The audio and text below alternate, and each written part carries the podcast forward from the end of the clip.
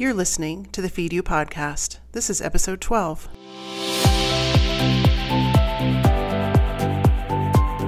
Welcome to the Feed You podcast, giving you the real scoop on raising your business to new heights. Expert education, inspiration, and motivation to fuel your purpose, your passion, and your profits. Here's your host, Elisa Connor.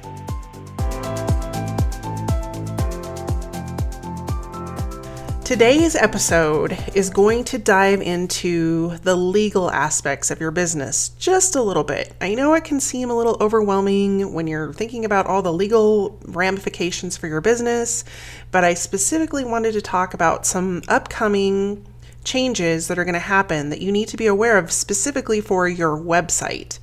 I have invited attorney Aiden Durham as my guest today to walk us through GDPR, which has taken place in Europe, and if you aren't compliant with that now and you're doing business in the European nations, we need to make sure that you get that taken care of quickly, but also how that's being implemented across the United States and probably will be worldwide at some point in the near future the things that you need to have on your website specifically to protect yourself and make your users aware if you're collecting any kind of personal information. Now, people may think, oh, I'm not collecting anything like a birth date or a social security number or an address. But I want to make you aware that GDPR is specifically targeted to collect any personal information. That includes a name and an email address. So if you have an opt in on your website, you need to listen in and you need to hear what Aiden is telling us because the ramifications for not following suit with what she's telling us are some pretty hefty fines. And I would hate for you to be fined because you're not in compliance. So, just for a little background, GDPR was implemented this past summer in the European Union. And what it means in a you know, quick roundabout way is that any information you are collecting, you have to make the user aware of what you're going to do with that information. Also, you have to protect it. And that means that you know, we've had some issues with Facebook being hacked and our personal information was at risk. You have to take those same precautions with any information that you're collecting. So, what does that mean for your business? Well, there are some specific things that we need to put into place on our website and in collecting that information. That is what Aiden's going to talk about today. Before we get started, let me tell you a little bit about Aiden. Aiden is, as I said, an attorney in Denver, and she understands entrepreneurship because she is an entrepreneur and knows that balancing big picture objectives and your day to day operation can be overwhelming and also time consuming. She works specifically with businesses, small businesses, to make it easier for you to do business the right way the first time so that you minimize risk while giving you the tools to grow. She offers a host of personal services, including some automated processes, online tools, and much, much more. She wants to make sure your business gets started on the right path and once it's up and going, that you stay on track. Please help me welcome Aiden to the show. Please help me welcome to the Feed You podcast, Aiden Durham. I'm so excited you're here and I can't wait to introduce you to my audience. So, hello, Aiden. Hi, thank you so much for having me. I'm so excited to be here. Thanks for coming on. As I mentioned in the intro, Aiden is an attorney and she specializes in branding. And I would love for you to tell my audience what you're excited about right now. What's going on with you and your business that just gets you rolling out in the bed in the morning and gets you so excited to jump into the office? yeah, so uh, something that I'm really excited about right now is I'm I'm changing kind of my focus of who I work with, and I'm um, going to start focusing a lot on serving uh, coaches and consultants and creators which it can be really anything, any any type of professional who creates something either for the general public or for other business to business clients. And so in doing this, I'm going to really focus on putting together like kits and DIY templates and things like that that will commonly um, you know speak to those types of professionals because they run into a lot of the same issues a lot of the same questions come up and a lot of it is very uh, heavy on the intellectual property like trademark copyright stuff so i'm going to be gearing a lot it towards those um, types of, of issues that come up for a lot of those businesses Right. That sounds awesome. That's a great way to take your business. I am so impressed by um, how you've differentiated yourself already. Just looking a little bit into what you're doing and how you're standing out and how you've really focused in on those people that are new to business, likely came out of a different environment, whether it was corporate or some other type of organization that they worked for someone else and they've never had to deal with any of the legal pre- uh, repercussions of having your own business. Mm-hmm. And I know a lot of people like they get started and they might hire a lawyer. I know I hired a lawyer and um, kind of got me started on articles of incorporation and all of those kinds of things. But I think as an entrepreneur, we get really overwhelmed. And I know specifically one of the things we want to talk about today is with social media because there are so many rules and regulations and privacy policies and cookies and all these different things we have to be aware of.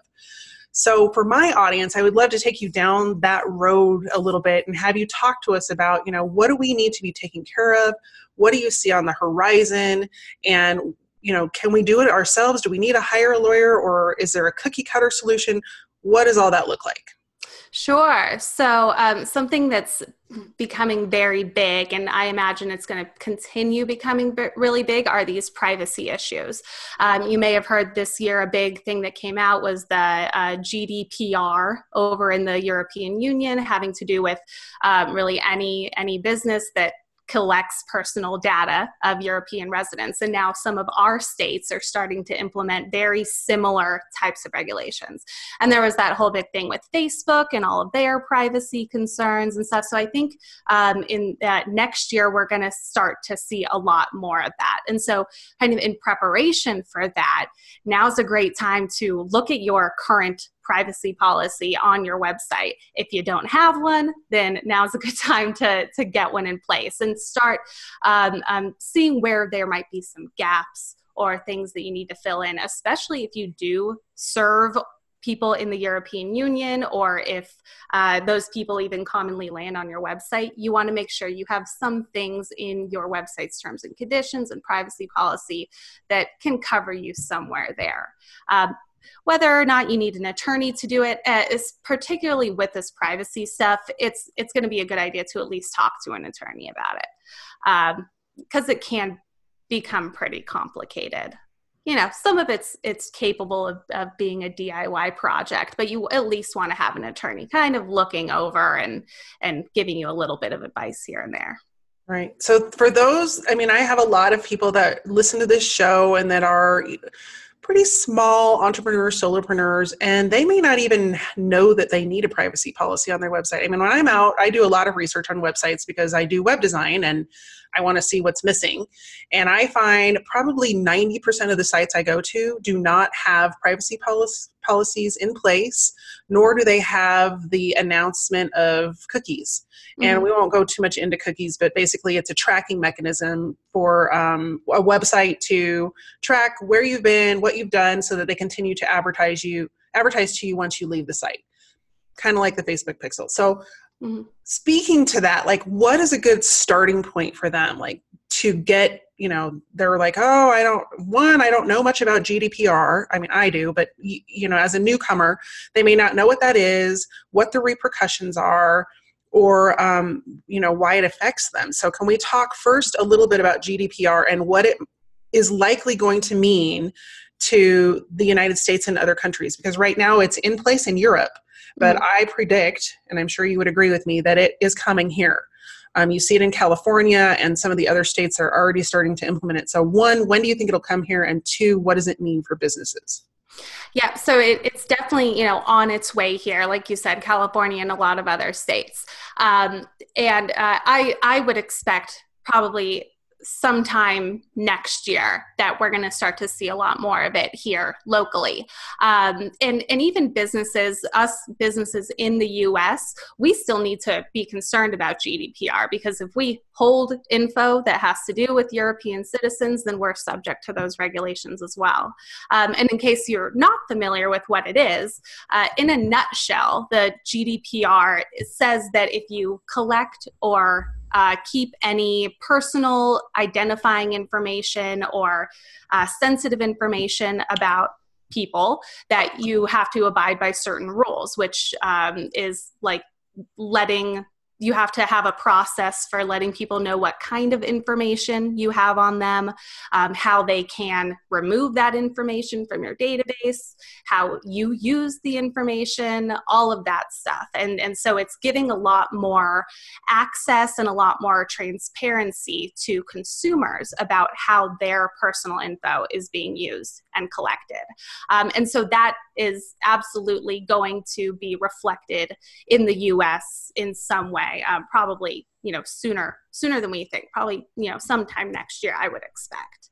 Um, and so if, if you've never thought about it before if this is a brand new concept to you. The the number the first step that i suggest taking is just kind of do an inventory of what types of information are you collecting from people. Um, if you have a contact form on your website you're getting their name phone number email address presumably um, and maybe some little blurb about uh, what they're looking for. The fact that you're collecting their name, phone number, and email address, that's enough to make you, uh, should be enough to make you think about now what do I need to do? And, and writing down any kind of processes or um, specifics about how you use that information is going to be pretty helpful too because then that that's going to kind of lead you towards what you need to be specifying and talking about in your privacy policy Right. And I'm glad that you pointed that out because I think a lot of people are under the misnomer that if you're not collecting what we would consider um, private information like social security numbers or uh, insurance information or you know those really kind of well guarded um, pieces of data credit card numbers stuff like that that they don't have to worry about complying with this but in reality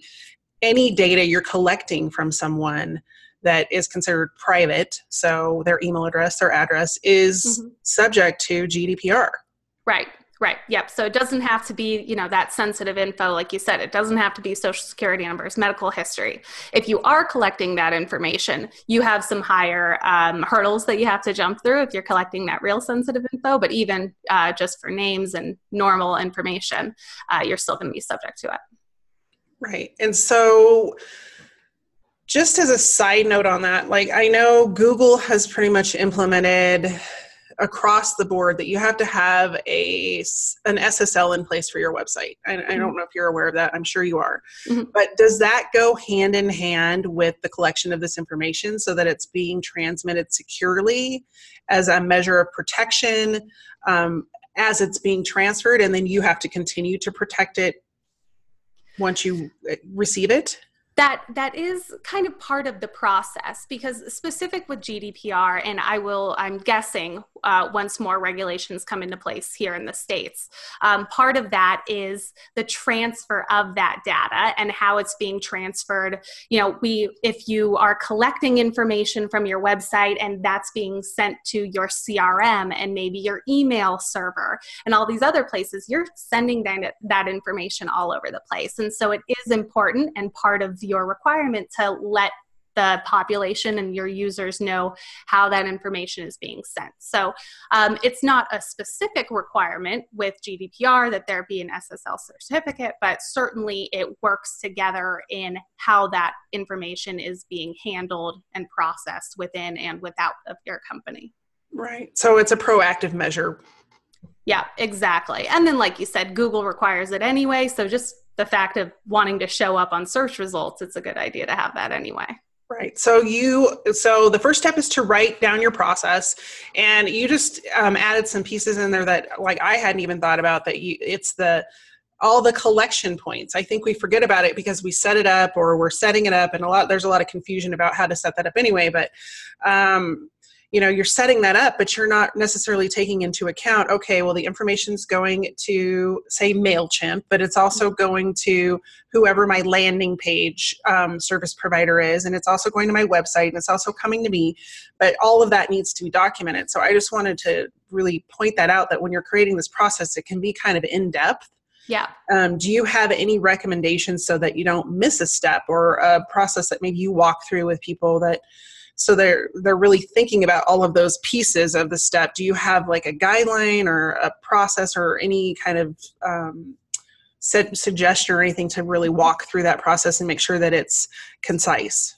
Yeah it's it's a it's helpful to kind of think of your your client or your customer's journey from the moment they find you or learn of you. Um, what touch points do you have where you might be collecting info from them? Um, and so so if you think of it kind of from your from your prospective customer's point of view and every step of their journey along the way, then that can kind of help for you to notice, okay, this is something I need to be aware of. This this stage, I'm collecting this kind of information, um, and then it also ties into your own internal processes of this. At this point, we enter them into Mailchimp, or we enter into this database. So um, if you if you start from the beginning and then just kind of go along that timetable, that can help to clarify each point where where you might need to be cognizant of what's coming in and where it's going. Do you have a certain tool that you recommend people use for that, or? Um, I don't. I'm not. I'm not aware of any in particular. That doesn't mean that don't that one doesn't exist, but none that I'm aware of. Okay, I I have some in mind. Um, maybe I'll add that on to the end. So look for that in the show notes. I'm going to come up with a, a, few resources for everybody to kind of know how to map that out, um, just so we're not wasting time on that right now. Um, not wasting Aiden's time. Um, so as we're going through, and we know this is coming, and I don't know if it'll be called GDPR in the United States or something else what do you foresee is going to be the timeline for implementation where everybody has to meet that standard and has to be compliant like what happened in, the uk like it seemed like they had maybe 90 to 120 days to become compliant. Do you foresee that being the same here or do you think we'll have a little bit more time a little less time well, I, I think it's going to be a bit harder to predict because most likely these are going to be state by state regulations. So um, each state is going to have a different way of implementing it and different um, actual regulations. But um, I, I would imagine there would be some some decent amount of buffer to allow everybody to prepare for it. Um, most likely, at least a few months that that we would get some kind of heads up.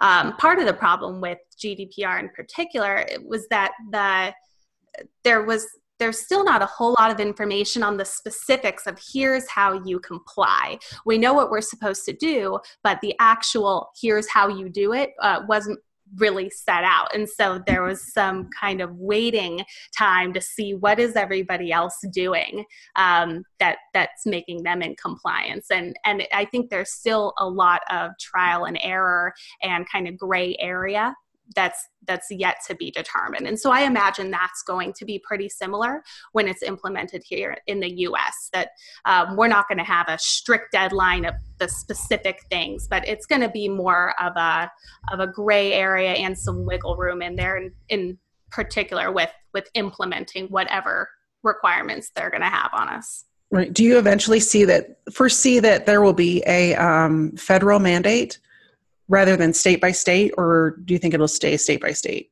I i think it will most likely stay a, a state issue. Yeah. okay.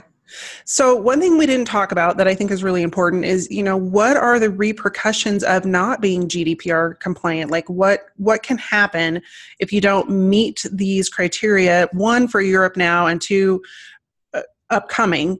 Um, you know what what are you in danger of as a small business of not being compliant well, initially, fines. Uh, I don't know the exact number, but I know GDPR carries a hefty fine with it.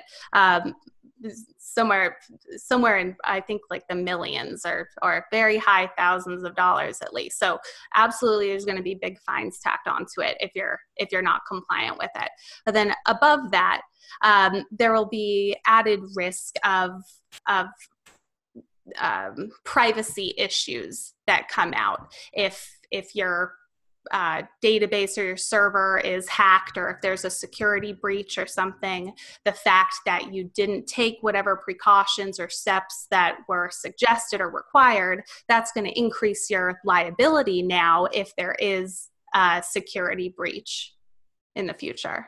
Okay so let's just play devil's advocate for a minute and um, assume that the security breach is not within our control. Like, say, MailChimp gets hacked.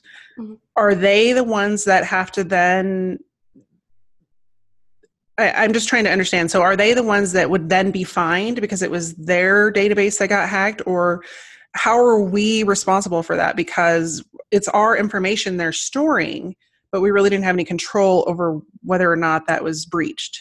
Mm-hmm. So GDPR separates the the collector of information from the the holder of information. So, as the business, you're the one collecting it, but then MailChimp is the one storing it. Um, but we, as the collectors, have a responsibility and a duty to make sure that any other programs or services we are using are also in compliance with their requirements under GDPR. Um, so, certainly in that instance, MailChimp would have some liability, but then if if MailChimp's um, service wasn't compliant with GDPR and we should have known about that by reading their terms and conditions or something. And if we miss something, then we're responsible and liable for that as well. If we select a service or, or an application that doesn't have their proper policy procedures in place. Right. Okay. Great. Thank you for clarifying that.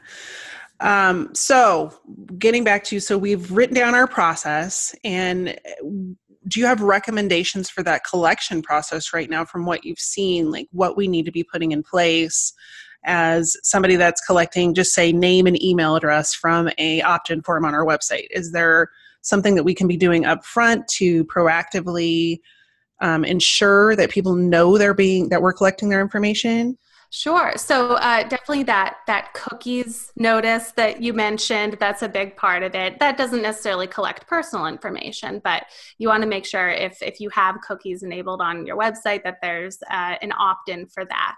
Um, and another really easy step you can do is start writing that down. Make your own privacy policy on your website. It doesn't have to be written by a lawyer. It doesn't have to read like it's written by a lawyer.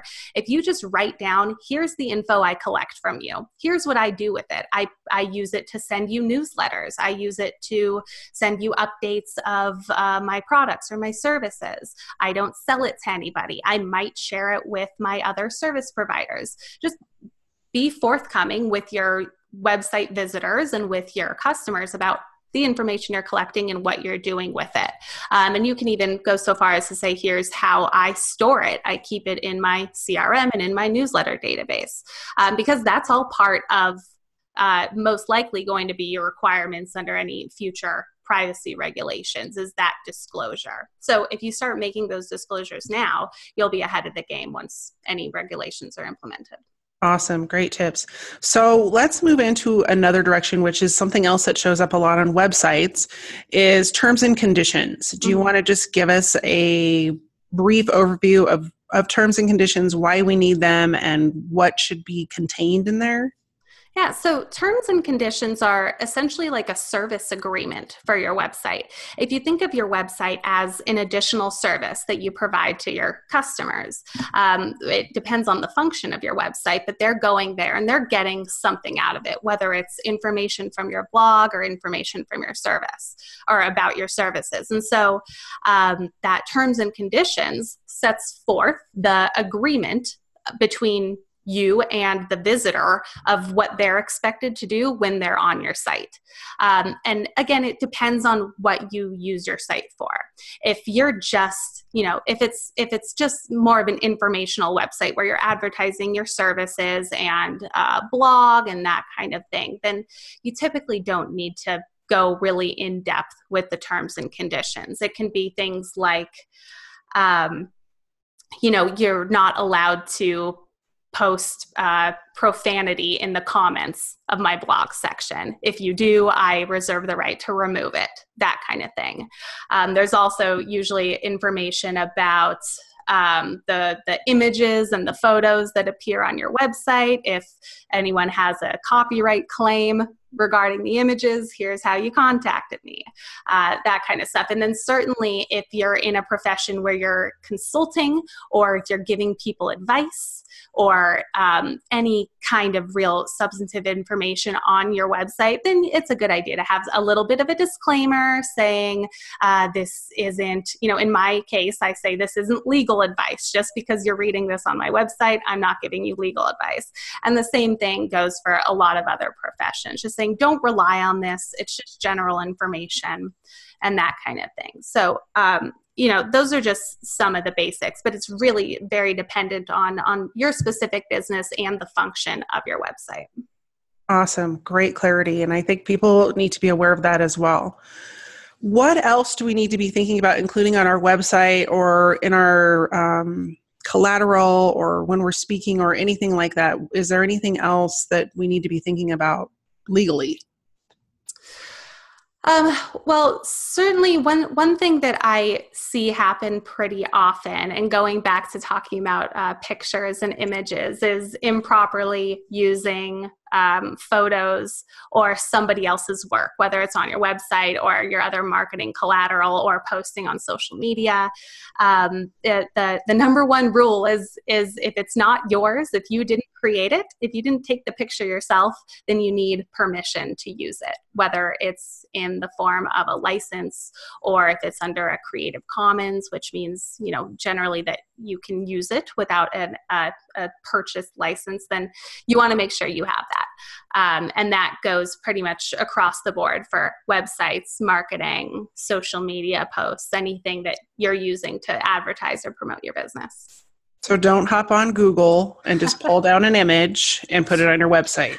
Exactly. Yep. No right clicking and saving uh, the image. That's a real quick and easy way to get a cease and desist letter from one of the big you know image companies right and a fine yeah and a fine which is uh, uh, notoriously difficult to get out of those too correct and they can be pretty expensive i had previous um, before they were my clients who had done that exact thing and they mm-hmm. were shocked and unhappy yeah they got that yep never a fun day when you get one of those Awesome. Now, I did have one more question. So, if you're out, I know a lot of people, especially coaches and people like that, that are speaking, will hand out those little pieces of paper and say, "Hey, sign up for my newsletter. Sign up for um, whatever document um, that I'm handing out as a as a worksheet or whatever," and then they go back and put that into their database.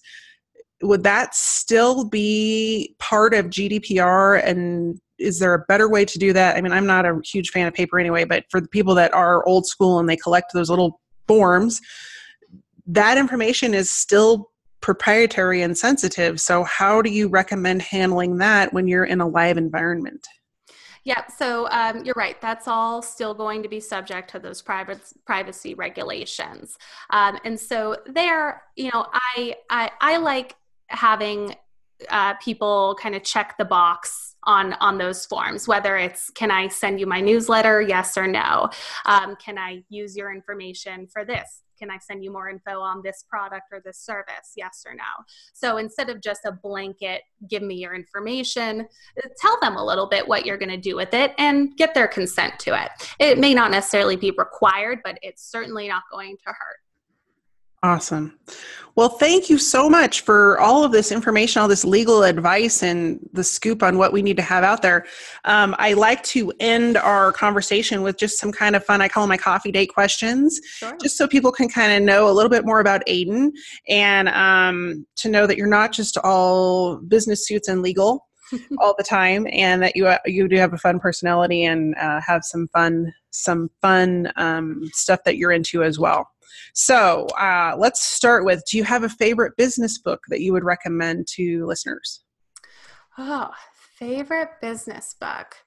Um, I I really like the one thing. Have you heard of that? Yep, that's that's a good one. I, I like how that uh, uh, encourages you to kind of focus on just accomplishing, you know, one thing.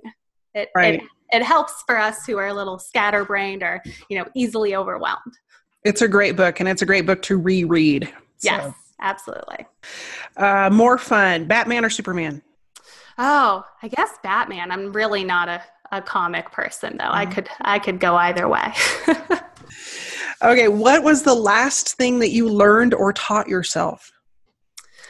Um, the last thing that I learned taught myself. Oh so i took a i took a webinar a couple of days ago um, from uh, an attorney in georgia that i uh, follow and that i, I kind of watch her because she does some really cool innovative things. And she did a webinar about kind of based on branding and um, how to make sure your your branding is incorporated into everything you do. Um, and the way that it was described was tell a story about um, about your ideal client or or your target you know favorite type of client tell their story and their backstory and that learning kind of that technique of of telling a story of your ideal client was very interesting and something that I thought was really cool because it really helps you in in narrowing down and focusing on who you're marketing to and who your branding is supposed to appeal to. Awesome. I agree. I do that all the time with people. so thank you. You could preach that all day long from the mountaintops. Right. um so last one, John or Joan Cusack? Uh Joan Cusack. I love Joan. I like her a lot. awesome. Well, thank you so much for being on the show, Aiden. I would love for my people to be able to connect with you. So, will you tell us the best places to find you online and in real life? Absolutely. So you can find me on my website. It's 180lawco.com. Um, you can also connect with me on uh, Instagram and Twitter. My handle on Instagram is all up in yo business, and then Twitter is underscore all up in yo biz. Um, and then I'm all over YouTube as well. If you uh, go to youtube.com forward slash all up in yo biz, you'll see me all over there too. Awesome. Well, thank you so much for spending some time with us and giving us the ins and outs of the legal world and what we need to be aware of. And I do hope that you'll come back as this all comes down the pike and give us your words of wisdom and the latest updates. Absolutely. I would love to. Thank you so much for having me. Hey there, it's Elisa again. I thought it would be really helpful for you all to have a, a resource of some sort to help you write your own terms and conditions because they're so very important.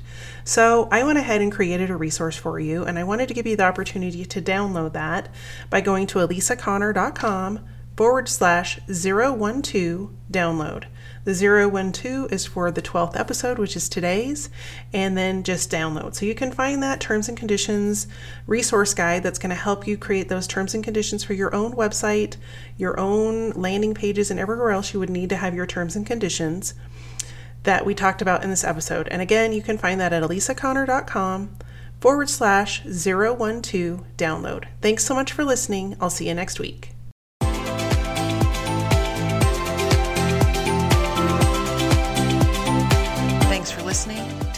Podcast at www.elisaconnor.com forward slash podcast.